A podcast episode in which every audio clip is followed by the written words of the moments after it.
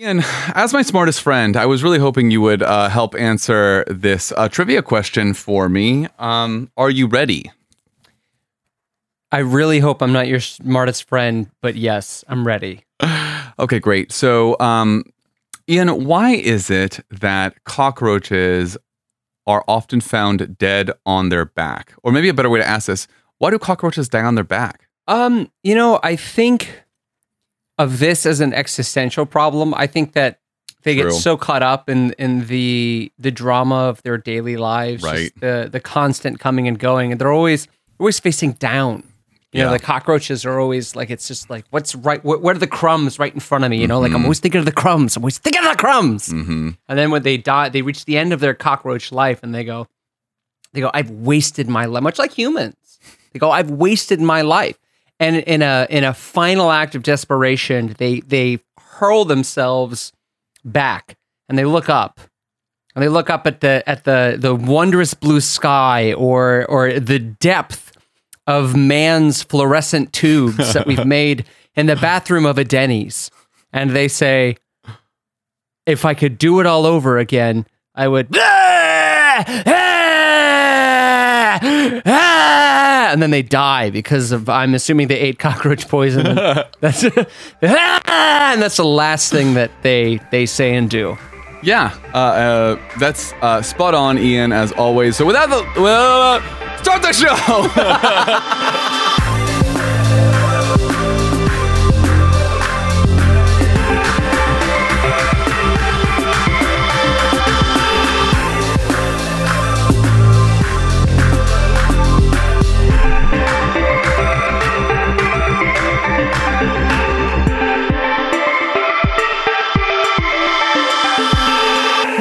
What's sluts? Welcome to Camp Re-Education. It's an immersive boot camp into the world we thought we knew. We are your hosts, Ian and Shay, diving headfirst, concluding, nay, our two-week immersion into the world of country music camp.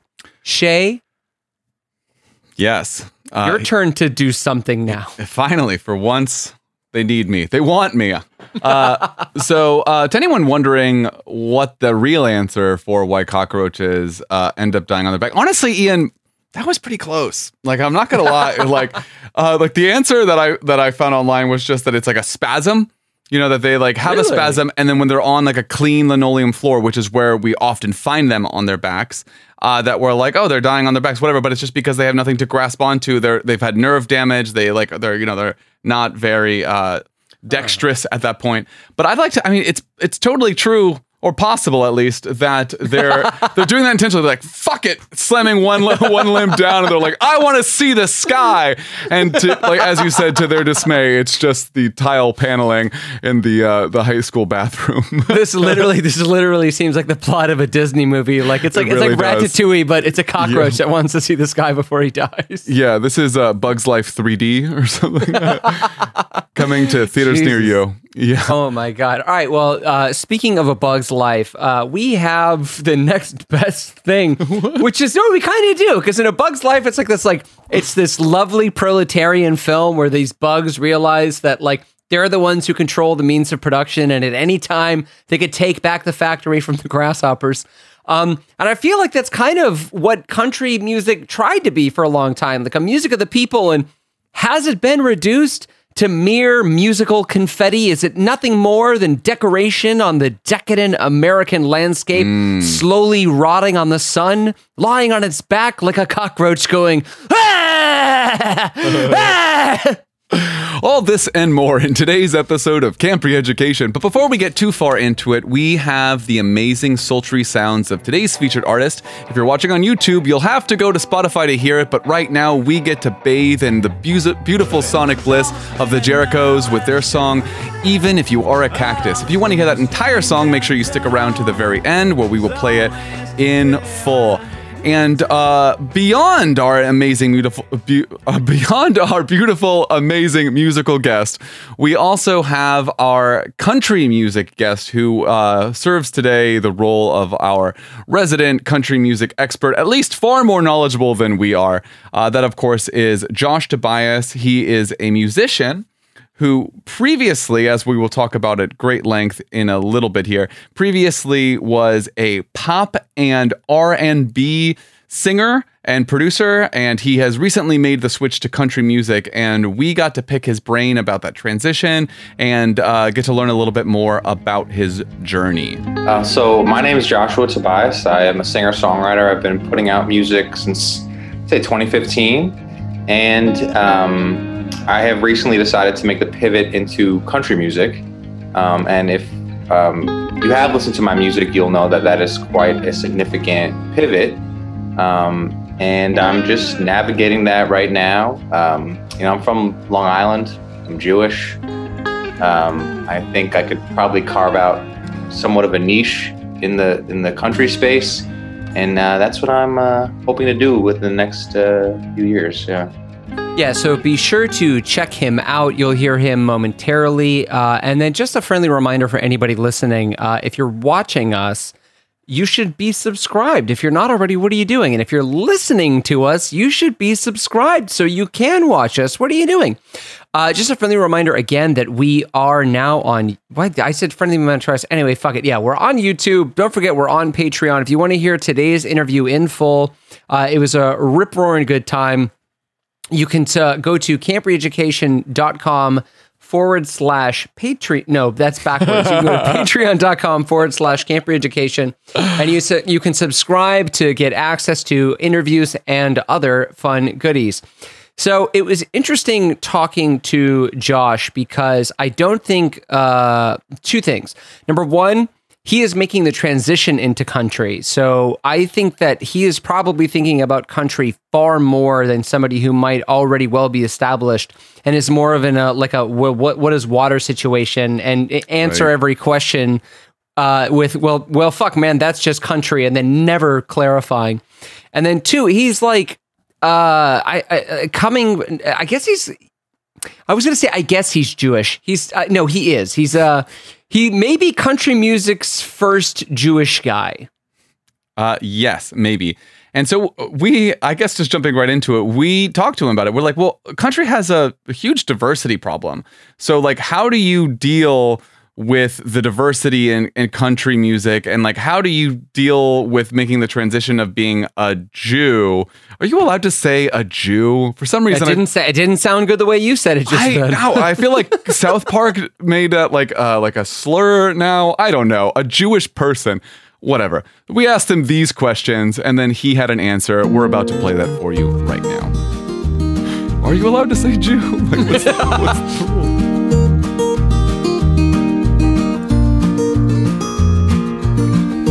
Yeah, I think to a certain extent, um, and this is getting a little bit conspiratorial, but I think maybe pop country music is probably used as a vehicle for like the to push like a uh, Protestant, white kind of American ideal for what certain powerful people might believe is what you know what real Americans look like, and I think country music has has probably been used as a tool for that means. Uh, I think for for I think since it was became really popular. Um, and again, I, I, that's not something that I can really confirm. uh, but I, I, think I think we'd be inclined to agree with you on that. so like you're not, yeah. you're not, yeah, you're yeah. in company when you say that. Yeah, so it's not really like uh, it's it's it's at no fault of the artists who are dominating the genre. Um, but I think it just that's just how that's what the reality is. Um, and it's funny because I've I, I am struggling with how open I want to be and how, um, I guess, what's the word like uh, intentional I want to be with my Jew Jewishness uh, as I, you know, navigate country music. And uh, I've actually decided that I'm just gonna put out good old country music and just try to get as much buzz as I can, purely based off the merit of my music, and and and then ease people into the reality that I uh, am a, a J. Maybe not intentionally, but I do think it's befitting for him to say conspiratorial, especially considering he's going to be making music for a demographic that I think largely also believes that like Jews control the media. Mm-hmm. So they're going to be. I think you know it. It's weird. Like I wouldn't say like, oh, he should hide that, but my thought is like, man, they're gonna find out he's Jewish, and they're gonna be like, oh, the Jews are infiltrating our music now. Nothing safe, nothing sacred. No, as soon as he said that, I, and like, and it was interesting because during our conversation, it was clear. I mean, even just in that clip, you know, it was clear. He's just like, yeah, I don't know if I really want to drop the J card yet, and it's I, I can't imagine. I, I feel like he's denying the inherent history of racism that country music has had when he's talking about this, because it seems like he's going in uh, somewhat, I mean, very open minded to the point where it's like maybe even naive to, to assume. I mean, he's like, you know, he's a white passing dude. You know, I, I guess I don't know. I don't. You know, fuck, I don't want to comment on his fucking ethnic ethnic appearance. But yeah, I think I think we should row right out of this uh, current that we're being swept into. But I think it. I mean, honestly, I feel like that matters in this genre. Like, I think the listeners of country music are gonna care if this person is actually white. You know, actually with air quotes, or like if they're white enough to be making country music, especially when they find out that he's a Jewish man from Long Island. Like, I can't imagine like fucking uh, uh, your average Toby Keith listener or like Brooks and Dunn listener being like, man, if only they were Jewish and from Long Island, then they could really understand my unique struggle. Identity is so much at the forefront of country music, and it gets to the heart of this question we were asking ourselves last week whether it's just cynicism that a lot of these musicians are essentially, you know, maybe not necessarily writing from experience, but they're telling stories about what they think people's experiences are. And the more successful they get in the genre, the farther away they get from the average person's lived experience. And at, at what point are you more just like perpetuating a, a fantasy? that has like no ties or roots in in reality and then you know it, it's just a system that kind of uh, it, I don't want to say perpetuates again, but yeah, like it just self perpetuates, right? Mm. It's interesting that he's deciding to do that. Um, because I mean, does it feel? I man, I feel bad saying this because I liked Josh a lot and I really appreciated him coming on. But does that, in and of itself, feel inauthentic? So like, and why would you even want to make music for people that you feel you have to hide something from? Like, never when I was making music was I like I better leave out that uh, my wiener is curved weird. In fact, you know, some people made entire careers off of that, like Little Dicky. You know, like the the authentic, um, authenticity is what people crave, which is interesting because, like, when you ask people, like, I remember. Um, when fucking Brad Paisley was doing his song about uh, air quotes what is country at the CMAs in like 2010 or 2011 they talked about sincerity and being genuine and being real. And if you have to hide that authenticity from your fans, like you're inherently being dishonest to the uh, to the idea of country music, which is fascinating because I mean, and only because of like the racist fans that you're trying to have support you. You know, when you're trying to sell an idea to like a, a group of people who inherently are inter- could, could be interested if it weren't for some other like racist. I mean, I don't know. I don't, man, I feel like I'm just chalking everything up to racism here, and like I feel like there's like an oversimplification. I'm just like saying like country music, country music fans are just racist, but I feel like they are, man. Like I, I don't know. I feel like we are talking about Trump country when we're like who country fans even are, and so like you know.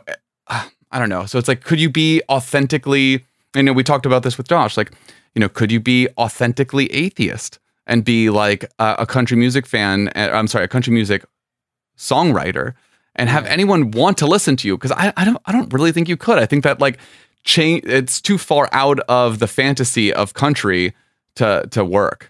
I agree with you on the oversimplification thing, and like I'm hesitant to say that because like I don't want to I don't want to generalize. You know, it's like it, it's it's too easy, and like honestly, like I feel like it's then you're boiling country down to like red blue politics, right? And right. I, I think you're you're pulling the rug out from under you in in in regards to like ever being able to like reach common ground with people that you probably have more in common with than you might think. But it's just mm. like yeah, I mean, like, I don't know, man. Propaganda is a hell of a drug. And, uh, like, I don't think we ever came to a satisfying answer on whether that's what this fucking is a lot of the time.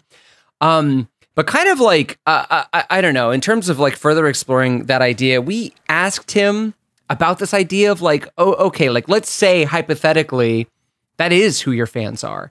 Like, how do you reconcile with the fact that you're essentially like voluntarily signing up to go work for you know uh, Trump Trump America? And here's what he had to say about that. Uh, no, I, I, I, you know, I accept the fact that there's a lot of ignorant people that like country music. There's a lot of ignorant people that like every genre, but yeah. um, you know, I'm aware of the history. You know, I, I, I, I, uh, I think about like you know during the Vietnam era, you know, there was a country song called like Green Berets, and that was like really popular among to push like the pro-war agenda. Mm. And then Toby Keith, his whole deal is just like All you got in America. You, yeah, you got it. don't these colors don't run. You know what I mean? That's like his whole thing. Uh, yeah. People fuck with Toby Keith. yeah, it's complicated because I mean he's like uh, he, he, supports the veterans, but he also supports war.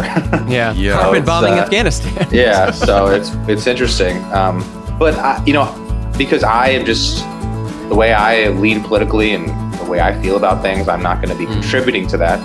Uh, I'm just going to kind of use the music or kind of create music in in the space that uh, I think I will be not inherently evil. so yeah. um, that's how I feel about it. But yeah, it, it's weird. Definitely, it's definitely. I'm, I'm doing something I don't think that is uh, necessarily easy or um, is bound to, you know, have people question my motives. I'm not. Yeah. But yeah, just to just to just to I guess clear the air. I'm not trying to contribute to um, the military industrial complex by making this pivot into country music.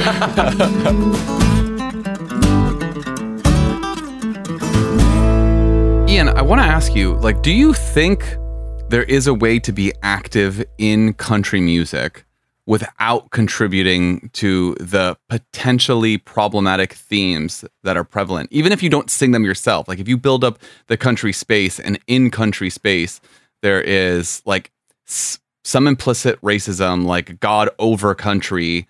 Um, you know, the idea of mixing politics and religion, um, and you know, like sexism and like you know what you know the imperialism that we see in there. Like, is it possible to be proactive in a country space and not implicit in those aspects, implicitly involved? I, I, I think absolutely, and um, I, I, you know, I kind of, I kind of applaud him for wanting to create a space where those sorts of things can be dis- like not I, I, like where something different can can be discussed. And it's funny because like you know w- you and i uh, i feel like met a lot this week to kind of bounce ideas off each other because we did struggle with a lot of the questions we were asking because it's like are we being um like dismissive? Are we being diminutive? Are we like uh, uh you know um uh, overly generalizing? And uh one of the comparisons that we came to was like uh, the opposite end of the spectrum, was just like you know hip hop, right? Where it's like everyone wants to go to like they want to talk about gangster rap and they want to talk about like Ice T's like Cop Killer and it was just funny because like that shit was from like the fucking nineties or whatever, right? right? And like there's like boomers are still traumatized by it, mm-hmm. Gen X too. But I mean, even within like hip hop as well, like there are so many. Like you have, um, uh, Kendrick Lamar, uh, uh, and on one end of the spectrum, you have fucking Megan Thee Stallion, uh, to, you know, like singing "Wet Ass Pussy," and like Kendrick Lamar's like "To Pimp a Butterfly." Um, and uh, God, man, who's the really who's the one I really like that whose name I always fucking forget? Who did Kick Push? You remember? Not Lupe Fiasco. Lupe Fiasco, yeah. Lupe Fiasco. He has okay. um uh oh god, um, black all black everything is a fucking like amazing like very political song in terms of like reimagining race relations in the United States. Bitch Bad, which re-examines like hyper masculinity within the like hip hop framework. Um, so it's like you know you wouldn't look at rap and be like uh, you know oh it's it's all contributing to um violence or it's all glorifying like violence and um, like gang lifestyles when there's so many different types of movements within hip hop. So it's I think mm. it's the same for country. You know, I know there are themes in hip hop, you know, in the same way that there are themes in country music, but it doesn't feel as pigeonholed as country music can come across. Like if you want to be really successful in, and maybe, maybe I'm just being myopic right now, but it, it feels like if you want to be really successful in country music, you know, you sing about beer, whiskey, babes, uh, nostalgia of any kind. Um, Mm. and then you're like successful or like not successful, but you, you have a, at least a winning recipe, regardless, you know, like if how the execution works. Um, I feel like maybe, I, you know, as I say this, I'm like, maybe that's also the case for like hip hop and other genres. Like, I know it's definitely the case for like EDM, you know, or like uh, dance music generally. Um, I don't know. I don't know. It still feels like there's something there. And I guess like in the best case scenario, you're making country music. Who are your listeners in the best case scenario? Like if you want to be like a if like he seems like a progressive left leaning dude, like if you have the that that ethical framework, who are you trying to sell to? Like is he trying to profit off of Trump supporters or like I don't know, like who could he po- I don't know. You know what I'm trying to say? Like who could he possibly be trying to get money from like in an ethical way? Or is it ethical to accept money from anyone if you're as long as you're making good art? I would say like their money is probably better off in his pocket than like Toby Keith's, you know. But I mean, like you know, it's it's weird because I, I like he mentioned as well, like Toby Keith is probably donating to like foundations that help disabled veterans and shit. Um, and I don't know what Josh's foundation would be, but I have a feeling you and I would be like, fuck yeah with it. But it's funny when he mentioned the Vietnam War too, because like the Vietnam War is like really where, and, and country was always political, but mostly because they were always trying to like you know spread the word like play and make money wherever they could like early country uh you know like one uh country musicians could be booked for like uh, a, a commun a pro communism rally one week and then a Ku Klux Klan meeting the next Jesus Christ. like Christ. it was just but i mean no it's like it's really though like it was because it was all about populism right it was all about like bringing people together people over power and um in the vietnam like that switched or whatever because uh I, I guess what had happened was like most of the people being drafted were disproportionately being drafted from the south so a lot of country musicians felt like they needed to you know like i guess like represent their base and sing songs for who they felt were people doing their duty. And like I'm thinking of Merle Haggard's song, like they don't smoke dope in Muskogee or something like that. And Okay. like he's got lines in the song about like, oh, we don't burn our, our draft cards and and shit like that. And uh, you know, I, I think that kind of drew a line in the sand in terms of like, are you are you with us or against us? Like, you know, our boys are over here fighting for freedom. Uh, where you know, quote unquote, like Quote, where unquote. where do you stand on on on the line? Yeah. But that, that didn't answer your question at all. That was com- that was a completely different uh tire. But I mean, you guess I guess you kind of get what I'm saying, right? Like, Uh, I mean, I don't know. I mean, I I can see like who country listeners are, but like best case, are you saying that country listeners would be people like the best case country listeners you could have are like people who just have like in their mind a noble cause? no, oh god, that's not what I'm saying at all. Because that's what Confederate soldiers were. Like they they they Sure. believed in the lost cause. Yeah. So then then who are the best case listeners then for country there is. music? I don't. Like I don't know. you and me? Uh, I don't know, but it's like there's a difference. I think between a, a listener and a fan.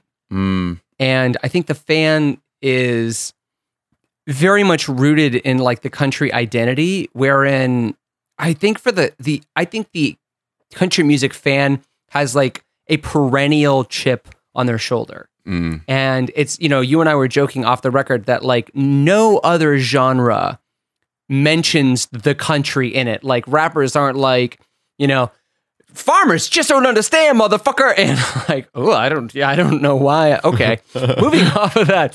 Oh, Jesus Christ, it was like my dad imitating a black person. I didn't, I was not comfortable with that. Um, like, okay, let's say Eminem. I'm Eminem now, so it's okay. He's like, oh, never go to farms in Michigan, bitch. I killed my wife. Um, and like in pop music, like, you know, uh, Bruno Mars isn't like, you know, Outback Cadillac, I'm never going to a log cabin. Like country music is like the only genre that l- like reliably will mention that it's they're, they're better off in the South than they would ever be up north. And like, you know, last time we talked about um onlyfarmers.com that dating site like can you imagine if tinder came out and they were like you know swipe to find a girlfriend those dirty, filthy fucking farmers would never learn how to use this website. well, I feel like that's implicitly true when everyone already gets it, which I think is why farmers only had to make. Oh, of course. They had to make a very simple version of. Uh, Yeah. So if you're a farmer out there, uh, this podcast is not for you. Farmer folks just don't get it. But uh, to to your point, uh, Ian, I feel like. Um, yeah, it's true that uh, yeah, we're not like uh, like, we like I speak for all like urbanites in, in the U.S., but like you know, like in um in pop music and hip hop and you know electronic music and indie, we don't often talk about um you know excluding country people at all but like especially hip hop talks a lot about the lived experience they have in the like in inner city like that's co- often talked about like atlanta hip hop like often talks about what it's like growing up in like the south as a black person um in uh i mean you know it's funny i'm like even indie music talks about like life in the suburbs you know which is also not like the rural life you know like a lot of the themes i talk about is like they talk about suburban life so it's not But they also, but they, but they don't explicitly state They don't like you know, I'll never move it. to the country. Like you know, like the the the this the country in these songs is never like an an entity that is uh, you know nefarious or out to get them and ruin their way of life. Yeah, well, I would say like you know you, you're absolutely right, um, but I will say that like the when the country folk when they're like shitting on the city, uh, I feel like a lot of the times. I, I have heard like a couple examples. I was like, "Damn, you really hate the city." But like a lot of the times, it feels like it's just like, "Ah, we have our own simple life out here." But it's true. I mean, like country life is simpler, and you know, it is like a slower life. It's a different lifestyle. Like, and, and no one argues that, obviously. I- and I think that they I, like. I think it's I think I think that's incorrect, and I'm going to let you finish, and then I'm going to explain why. well, no, now I- you fucking interrupted me. Go ahead and defend I'm- yourself. I'm, I, I, it was more for me. I'm like, I don't want to forget. I've got something to say about this. no, say, go ahead. So I no, but I think like I think in the city you're surrounded by millions of people to the extent that when a relationship no longer serves its purpose, it is easier for you to sever ties and never have to see someone again. Right. And I know someone who's going through this right now, and their the solution is just cut this person out of your life. When you live in a rural area, when your community is smaller, interpersonal relationships are far much more complicated because you cannot cut these people out of your life and you are forced to navigate a far more complicated social structure hierarchy rules norms and navigate like different types of of gossip and information sharing than you ever would have to in the, in like in an urban area. Not to mention the fact that the lack of infrastructure makes your life more complicated the lack of ability to gain resources like lower wages poor uh already mentioned the you know less infrastructure for all intents and purposes it is not simple at all it's just one of the many lies country music ah. spreads that people start to fucking believe Oh, when you were like telling, I was like, it's a different lifestyle, and you're like, I thought that's the point you were contradicting or like uh, arguing. I was like, how is that not a different lifestyle? But oh, you're you're on it's the more simple point. complicated it's not simple yeah, Yeah. you said it's not- uh, yeah it's Well, but I know I feel, I feel like they praise like it's just you know we just keep things simple down here no you don't you're would- lying Sure. Yeah. I mean, I, I agree with what you're saying. Like, obviously, navigating social interactions when you can never escape them, when you're like, and I imagine it's very hard for your wife to also be your cousin. Like, I know that's a very challenging thing to navigate for everyone involved. But like, nonetheless, like, I think there, I don't know. I feel like there's a simplicity, and maybe this is just from from visiting. You know, like I've never spent a lot of time living in the country, but uh, you know, my dad lives, you know, far he just, you know, it's funny. He lives on like five acres. Like, I, I grew up on a dirt road. My dad's not even on a dirt road, like, whatever. But, like, you know, it's like you're like out there where you can like just fucking shoot assault rifles in your yard, like in Texas, like that vibe. It feels country enough. Anyway, when I go out there, it still does feel like a simple life. Like, you drive everywhere. Like, you know, there's like, you're, you know, where you're going to eat. It's either the fucking Checkers, the fucking Burger King, or the fucking McDonald's, or you're going to mm. go to like Piggly Wiggly's or one of these other like rural places and you're going to get steak and you're gonna eat it with potatoes, and that that's all you're gonna fucking do. Like the, you know, there's like a prescription to life that I think is is what they refer to, and I think it is simple in some ways. Like here, I, I don't know, and I and I'm oversimplifying again, but like here, like lifestyle in uh, my lifestyle in New York, it's like okay, well, where the like who the fuck am I gonna run into? I could literally run into anyone. Like I have no idea what I'm gonna see walking out my door. Literally, I have no fucking idea. Like today, for instance, and I'm sure a lot of New Yorkers can relate, it was just an ungodly amount of dog shit smeared everywhere in front of my house. Like, what the fuck? Just use a goddamn bag and throw it away. There's a trash can like every fucking in front of every fucking house. Just fucking throw it away. Regardless. Um I think I just wanted to talk about the dog shit. I, I'm gl- I'm glad I'm glad you found a space for it. Kudos. So like, and you we wonder why cockroaches die on their backs looking up, right? Yeah. I, yeah, but I don't know. Like, I, I still do think I definitely do think that in term if we're thinking about a white audience, I think that there's the you know the chip on the shoulder. Yeah. And I do think that like I think the North absolutely lives rent free in the fucking South's heads. It's like that old joke, right? Like, oh, what does the North think of the South? It don't. doesn't. Yeah. Yeah, exactly. um, but I think I think that at the root of that is like this white anxiety, you know, that it's Hmm. just like, oh my god, like uh, our, we're losing our way of life, Oh, and they right. think that that's and they think that that's tied to identity politics when really that's tied to transnational capital, you know. Like, and I'm thinking Right. of farms in Arizona. They're like, you know, like, oh my god, like gay people are going to move into our neighborhood and and, and make us eat quiche. And uh, like you know, under their noses, I think it was like Kuwait or whatever bought like all of the water rights in Arizona and like literally built industrial wells and like completely drained all of these towns' resources. And I'm like, and you were worried about quiche, Right. So Yeah, it's definitely like a Republican governor who approved it all. And it's like, yeah, I'm here for jobs. And it's like, don't worry about your water. There's jobs coming soon. Yeah. So uh, you know it's it's funny though. it's like there is, I think, at the heart of country music. it- you know, when we think about, especially we're thinking consciously about, all right, who's the audience for this? I think that country music outlines beautifully uh, and functions as like an excellent illustration of the like absolute ineffectiveness of identity politics. And what I mean by that is, I think of the way that capitalism has this very special way in terms of like, it, it- so that it can consistently never run out of things to commodify. It ends up like you turn your suffering or you turn the things that are like make your life difficult into an aspect of your identity. Like, oh, you live in a, on a dirt road, and every time you drive on this like gravel asphalt, your windshield cracks. That's not a tragedy. That's country. Oh, you don't have access to, you live in a food desert and like you have to catch fish and you, sometimes you don't get vegetables. That's country. Oh, there's no hospitals around and you had to duct tape your finger back on after you cut it off with a buzz, buzz saw. That's not, you know, uh, shoddy healthcare infrastructure. That's country. And I don't think this is, and I know that like the North likes to kind of like stick its uh, thumb. Wait, what's it? Thumb it, thumb the nose up, or whatever. Really have no Like look at that, look at that, and laugh. But the North is just as guilty of this. Like it, in urban areas, it's the same fucking thing. And I'm thinking of like.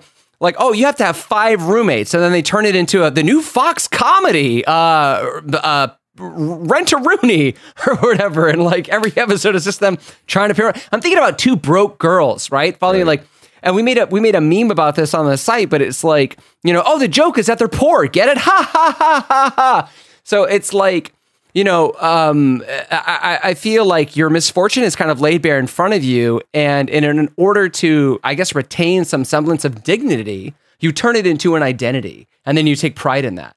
And I think country music kind of highlights the the I, I don't know, like the the uh, for me it's, it's very sorrowful. Like i look at that i'm like oh my god like look at you're eating it up. Why Well, it's you know it's funny because I mean there are like the roots of country is like blues. Like it's inherently like there's a lot of that in its history. I think where you turn like your sorrow into you know you sing your sorrow. And I mean like uh, honestly, I was listening um, on my jog this morning. I was listening to a bunch of songs.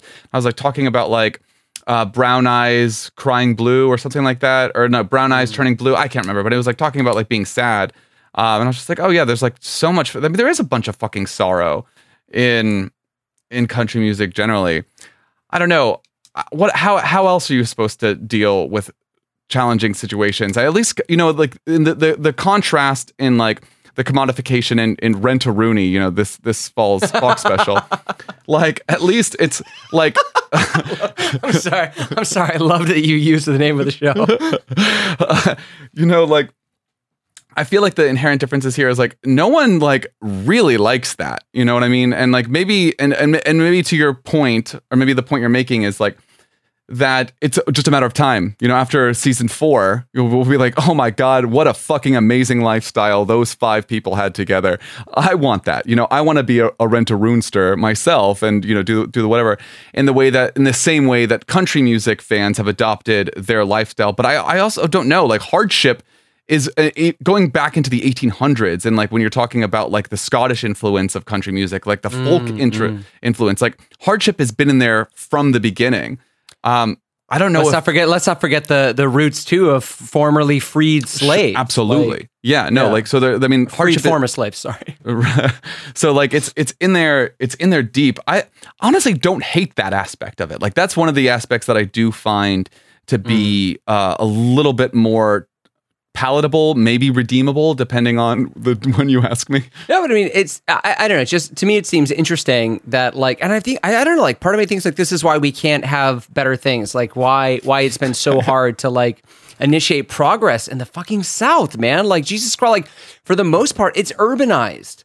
Like, why hmm. isn't there better infrastructure? You know, like why why did why did Doctors Without Borders have to go to fucking Appalachia? You know, like in the hmm. richest country in the world. Like it, it's it's fucking it's mind blowing to me. And to try and like air, airbrush over that and be like, you know, that like that hashtag that's just country. I, I, I don't know. I feel like that's that's I think where my problem with like placating the country audience comes from. Like like uh, less less Toby Keith, more fucking like the um, dead Kennedys of country or something like that. Like bring bring back that shit. It's just like you know, and it's funny too because we joked about like rebel country. Um, and like all these fuckers flying like Confederate flags, like yeah, rebellion, and then on the same, like literally in the exact same tune, talking about like going to Iraq. And uh, the the parallel to that is like after England, like you know, um, sub, uh, subjugated India and then made Indians fight in their like you know wars around the globe. It's it's the same energy. It's like the exact same energy. It's like, oh, you're like, I'm a rebel. Oh, this land conquered me. Oh, I'm gonna fight in this this conquering lands wars because that's patriotic. Even though I still fly the flag of the, the nation that lost to this country. It's just like I, I don't know. Like there's so much irony and there's so much like it- it's it's it stands so loudly for nothing. It's deafening. That's uh, really well put. I actually really like that little ending there. Yeah, I like that too. It's like, ooh, Ooh. goosebumps. ooh, goosebumps. Got a tie to tighten. Um, so um, no, I think you're bringing up some great points. Um, we've we've gotten far away from our guest, um, which is a shame because he does have some good points still there in the chamber to use some overused country expressions uh, or at least themes. So uh, we asked Josh like a little bit about kind of this idea of just like okay well what's what is interesting about the south? Like what are you doing in the country space? Like what are you going to add to it? Like what is your whole reason of making this transition um, into country? And why do you like the south? Like what's worth idolizing? And here's what he had to say about it.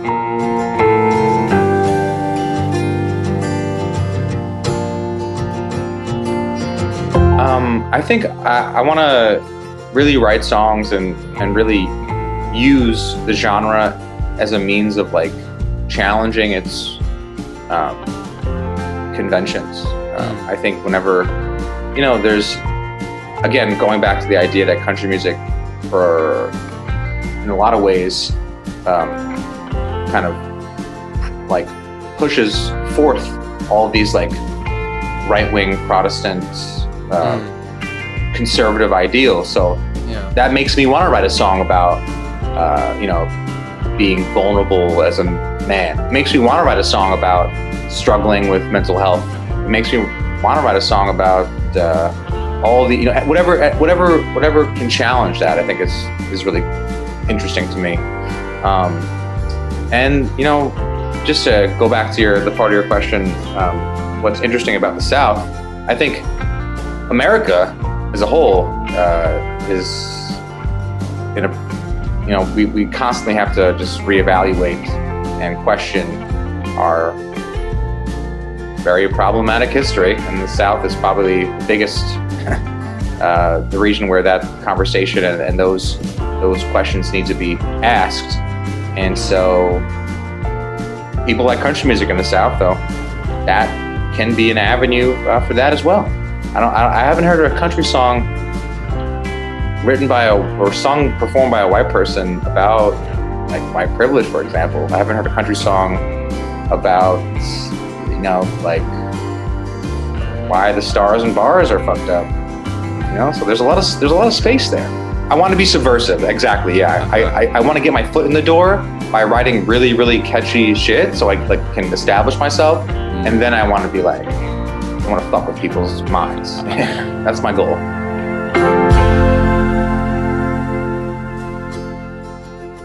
So I love the energy he comes at this with. Like I, I actually like when when he was telling me this and when we were talking with him, I was just like, I'm sorry, Ian. When he was telling us this when we were talking with him, I really Forgiven.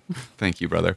I uh, I really was like, I, I just love that. I was like, yeah, no, dude, yeah, fuck fuck the system, like undermine this shit, like get in there.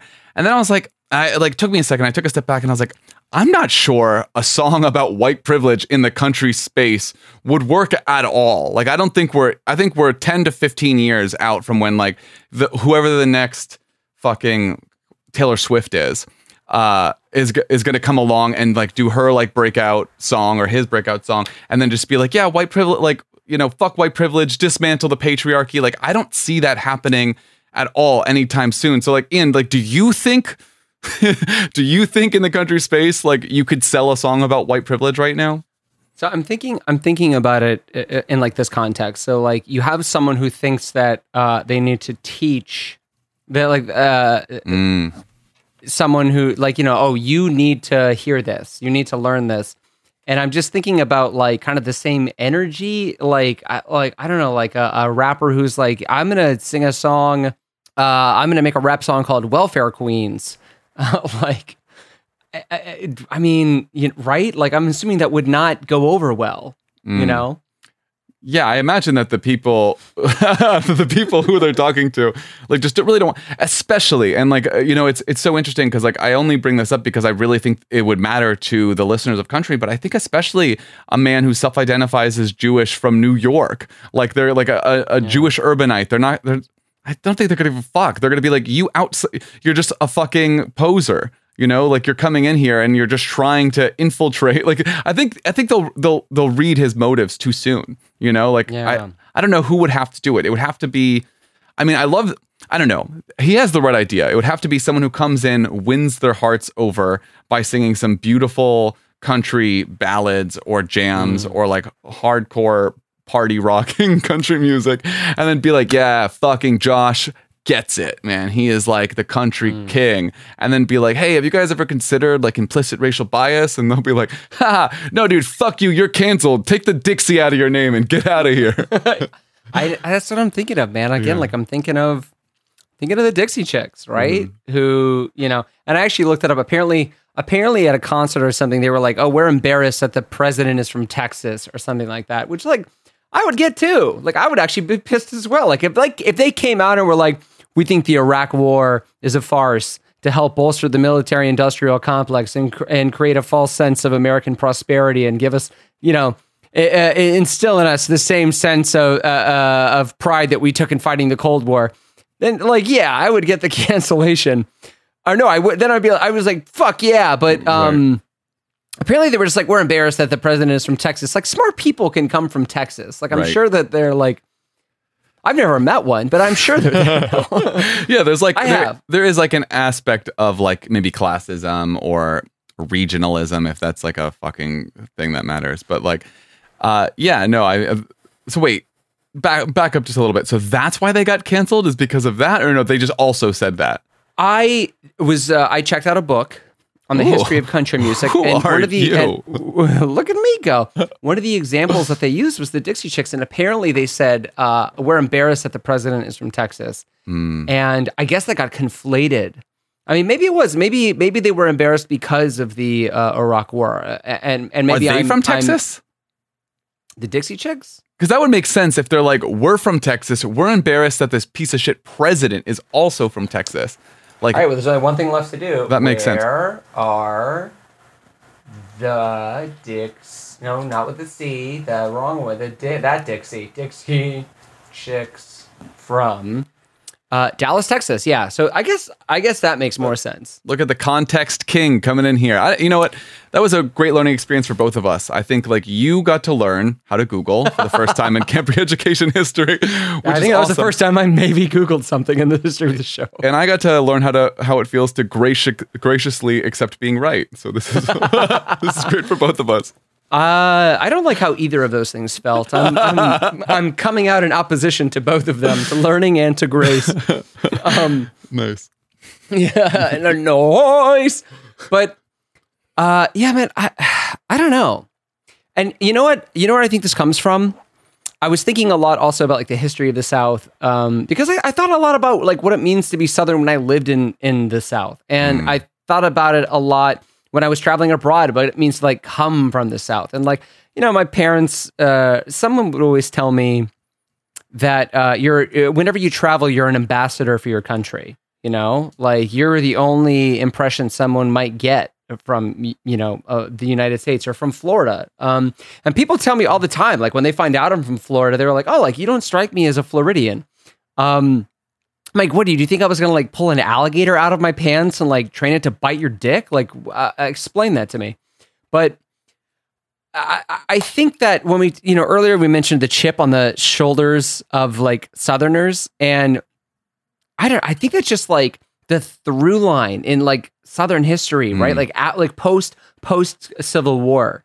Um, where first they blamed like you know the, the north for uh like their absolutely dilapidated conditions after they admittedly did come in and like fuck up all their the, sherman burned down georgia um right. well you know i will say like it, it just to go back a little bit to what you're saying about the the the feelings of being southern like first of all I don't even know if I consider like I, it's funny you say that we're from the south like you more than me but even then because I'm you know I'm, for people who don't know Florida geography like I'm from South Florida. It's way more Miami vibes than it is fucking Atlanta vibes. And uh you and said I, that last time. We get it. You're from Miami. Ooh. I just I, you know I got that Latin blood. So I it's like you know what? No, you lived in like the New Jersey of Miami. Okay, that's Shut true. Up. that's really true. You know, it's funny because I like brag about two very different ideas often when I talk. It's like yeah, dirt roads, country farms. Like I get it, but it's like but it was like Miami's country. It's like, make imagine, up your fucking mind.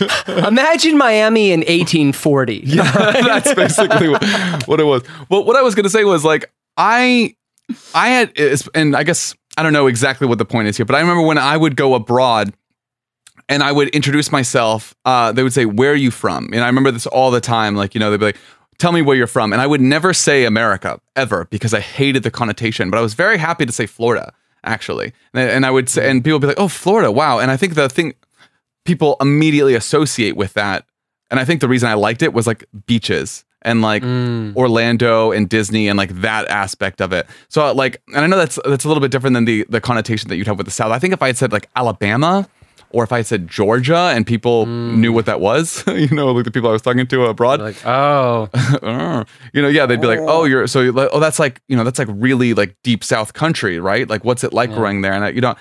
I don't know. Honestly, I think I would probably have an affinity towards it, like a nostalgic affinity to some degree that these people do.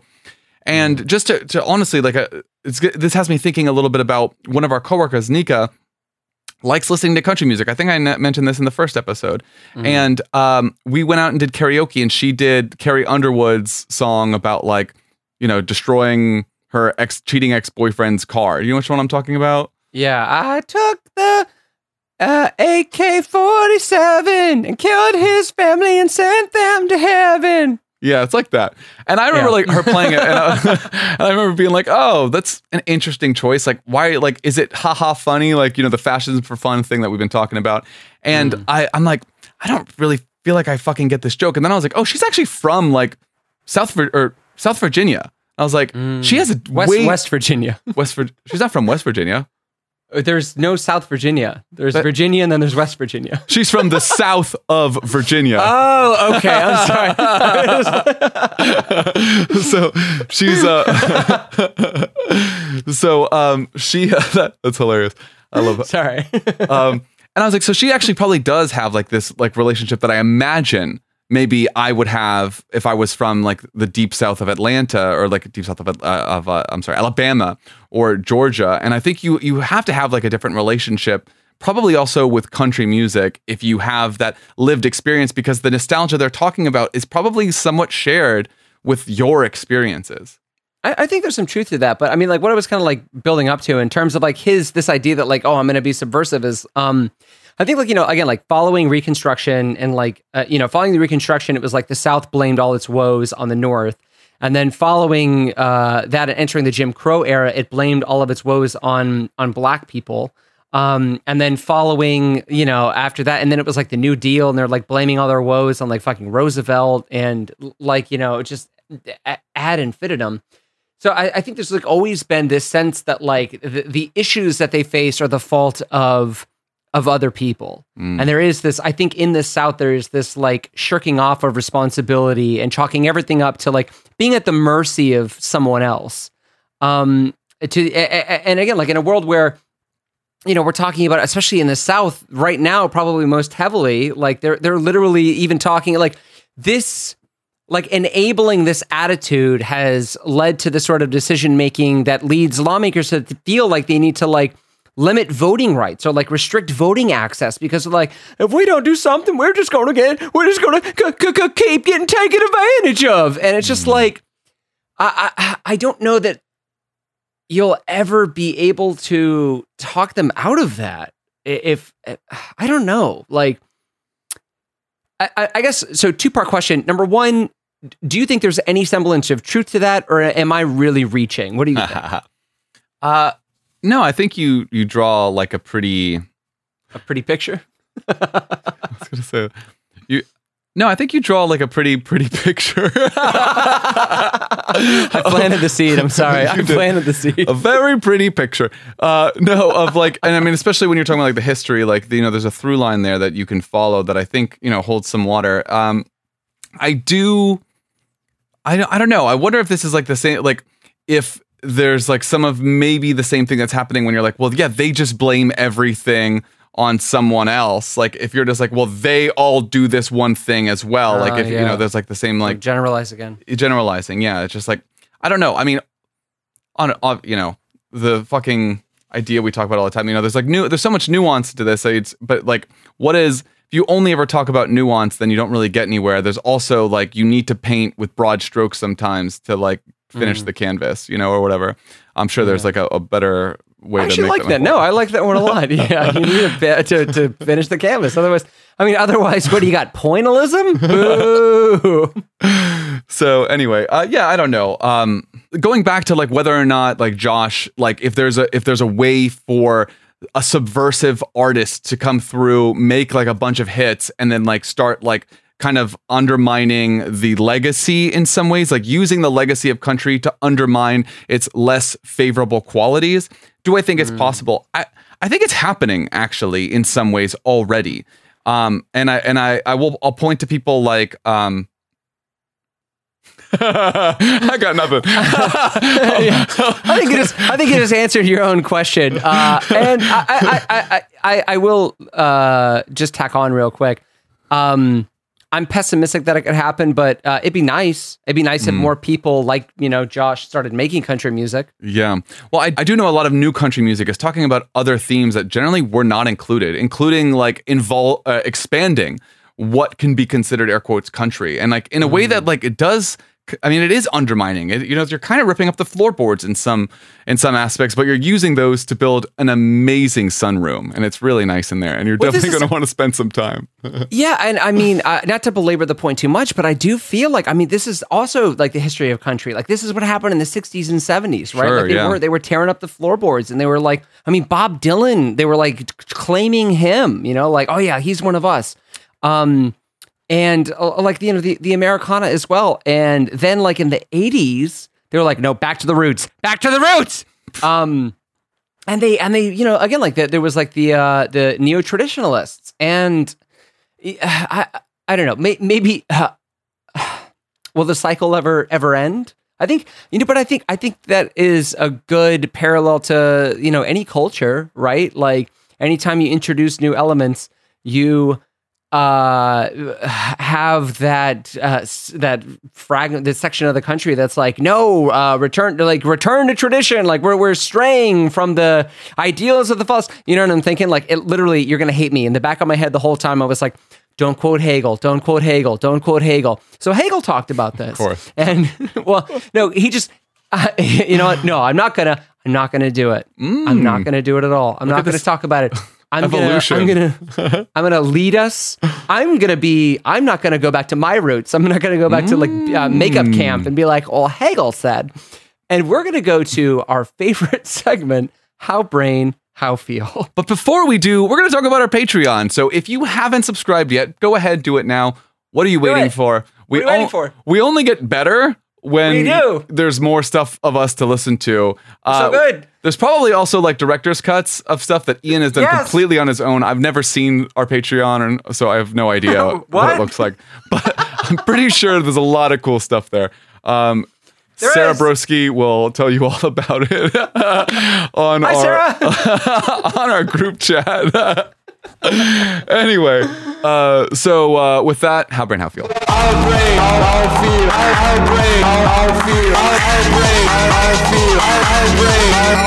Hello there. Welcome to How Brain How Feel. I have to stop doing this. Uh, welcome to How Brain How Feel, our favorite end of camp recap to see if and how our minds have changed, or if we've just become more convinced of our initial preconceptions.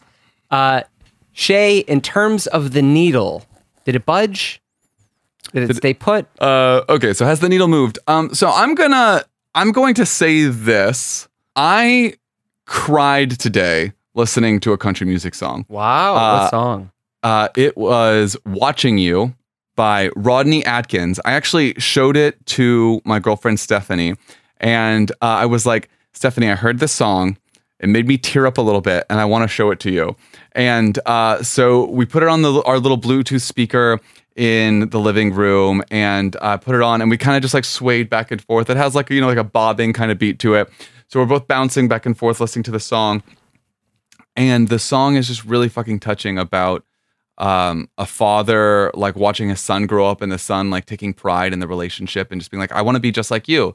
Like look I, I did this thing that you did. Like i've been watching you. I want to be like you. I'm your little buckaroo one day Look, i'm Dad, like, I hit mom just like you. honestly they they have like a well two things they're like oh i'm holding mom's hand just like you but then they're also just like look i talk to your imaginary friend just like you do i get down on my hands and knees and i cross my arms and i like talk to no one just like you do every night and i beg for help I Beg for help. Dad, I'm begging. Begging, Dad, just like you. just like you uh but no i did fucking i did cry um and uh honestly and not only that there's been a couple songs where i'm like this is a really fucking good song. And like it honestly like it does it, it is like this nostalgia porn kind of vibe that comes out of this. Like it's it i mean you feel it. Like i'm a, a fucking sucker for nostalgia. It's an, such an intense feeling for me. But to josh's point uh in the in everything he was talking about the merits of country music there are some really really beautiful songs in there. Like there inevitably there's themes that i fucking hate like guns like the imperialism racism like implicitly. And like uh, you know obviously i fucking hate that shit. Like honestly you know, like driving drunk like shit like that. But like the songwriting is good. Like a lot of times the melodies really are super good.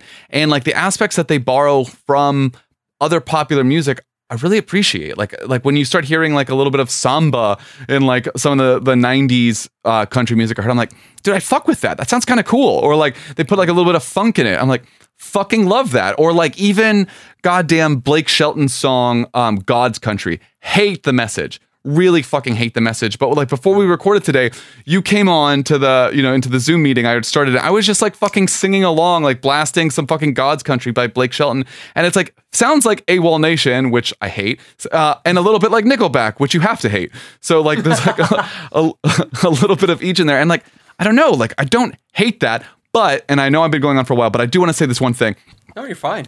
I I'm afraid to say I like country music because I feel like it lumps me in with the fans of country music and I hate those people. Like I've had so many experiences with the demographic that country music is actually geared towards that like associating myself with the music that they, they, they listen to really upsets me and knowing that it's also Trump's base's music makes me want to distance myself from it. But like actually as music, like a lot of it is is like pretty good.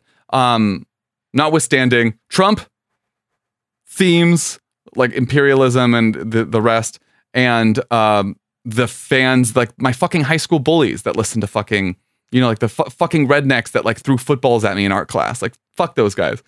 You know, um, Kyle Grasso. If you're fucking listening, I fucking hate you. I've never forgiven you. Okay. Nice. You know, it's uh, man. I, I, I, am not gonna name drop because they're like They're gonna come after you. no, because this guy, I still might. I like he probably still lives in uh, our hometown, and uh, he looks like he would kill me. You know what I'm reminded of? There was this. I think, if memory serves me correctly, I believe there was a group of boys in my hometown called the Whiteheads. I'm not making that up.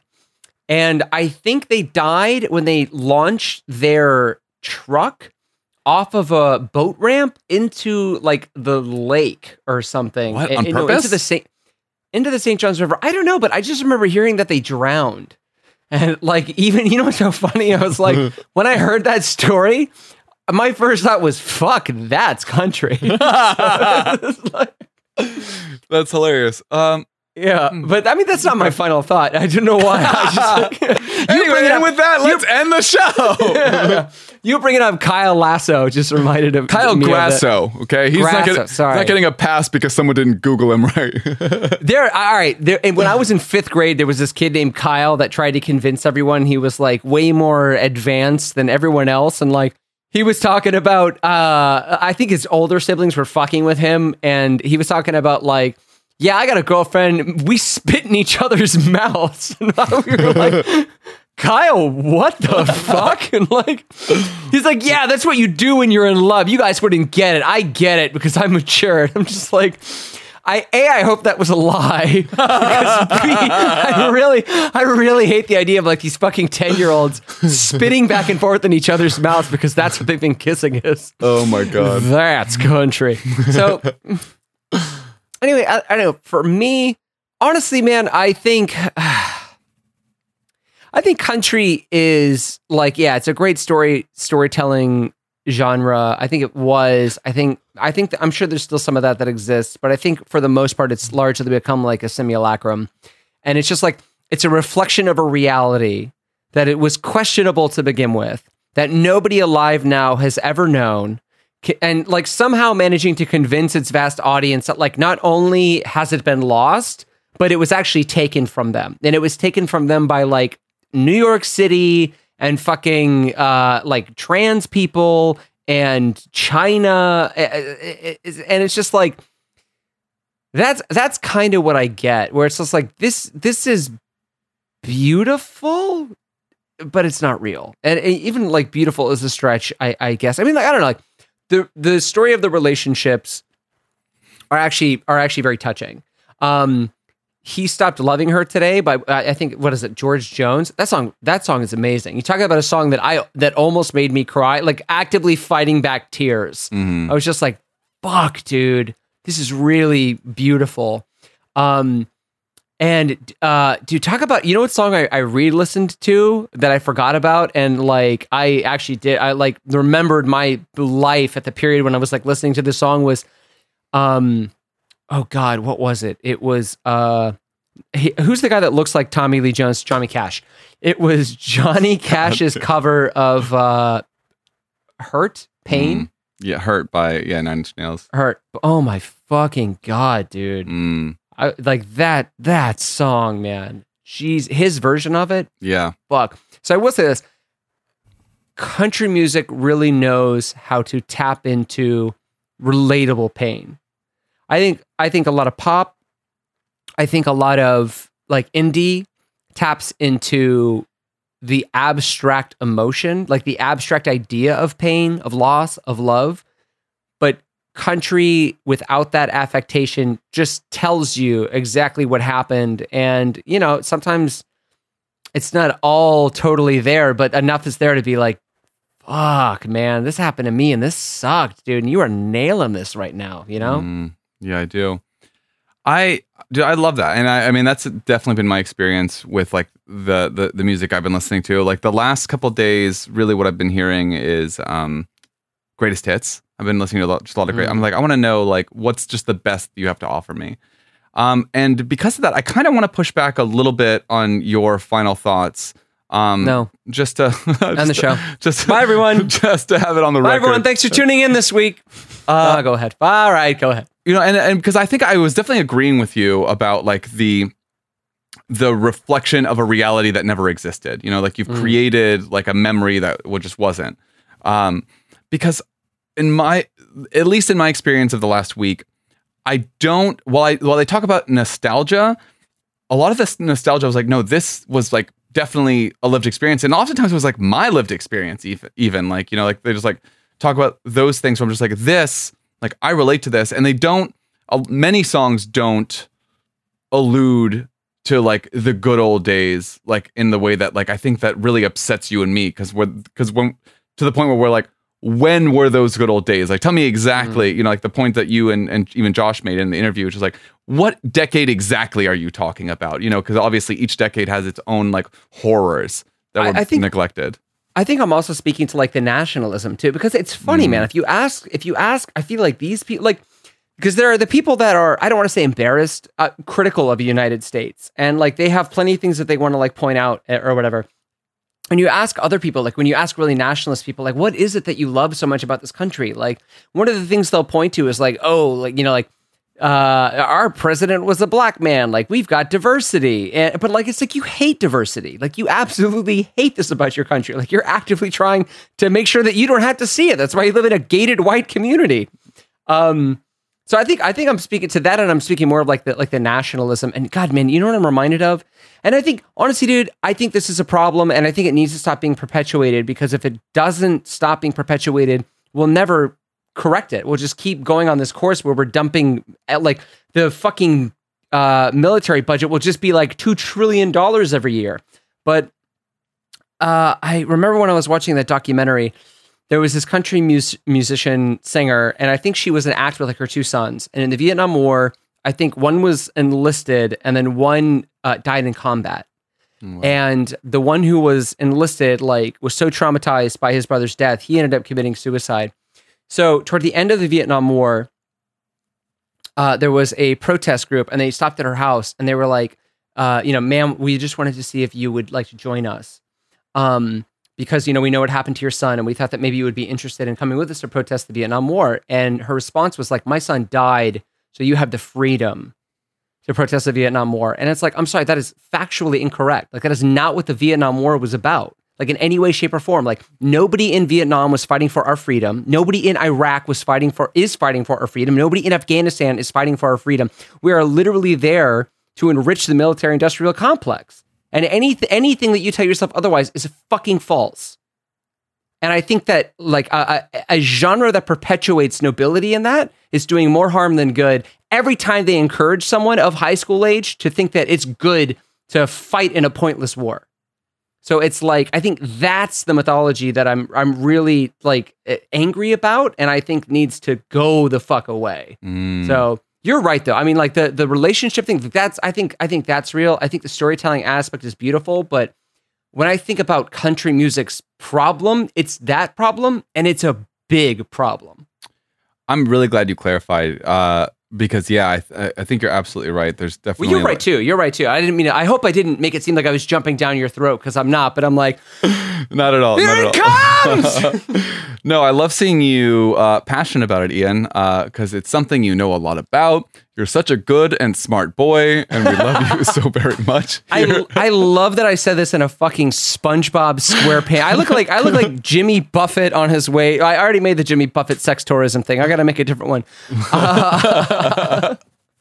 well, Yeah, our friend Charlie just said I can't make any more jokes because of the YouTube algorithm. So something something Jimmy Buffett at a school function. uh, also We'll beat was those out, Charlie. it was uh, it was John Schmeg who said that. Big fan Sorry, of- John Schmeg. Sorry, big fan John of Schmeg. Big fan of the show. Okay. Um, well, I think that is all we have. You can tell because our featured artist for this week has already queued up. So, without any further ado, if you are watching, again, go listen to our Spotify playlist. But if you're listening, prepared for the sultry sounds of the Jerichos with Even If You Are a Cactus.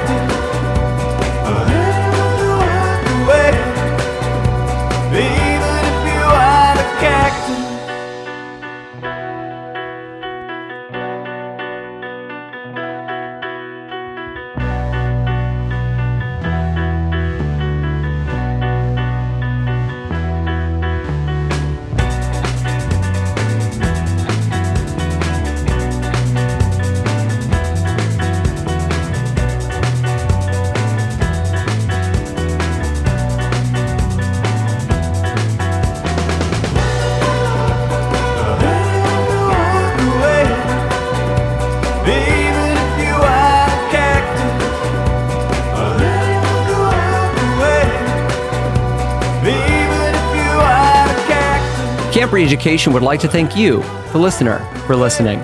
To hear interviews and other bonus content in its entirety, become a monthly supporter and join our Patreon, where you'll get access to those and tons of other fun goodies. Here at camp, we love talking over great music. If you want to hear more amazing music like the song you just heard, then follow our playlist on Spotify. We hope you enjoyed this camp as much as we did. Don't forget to follow us on Twitter, Instagram, and everywhere else. And don't forget to stay tuned for our next camp where we ask the question Is Disney evil?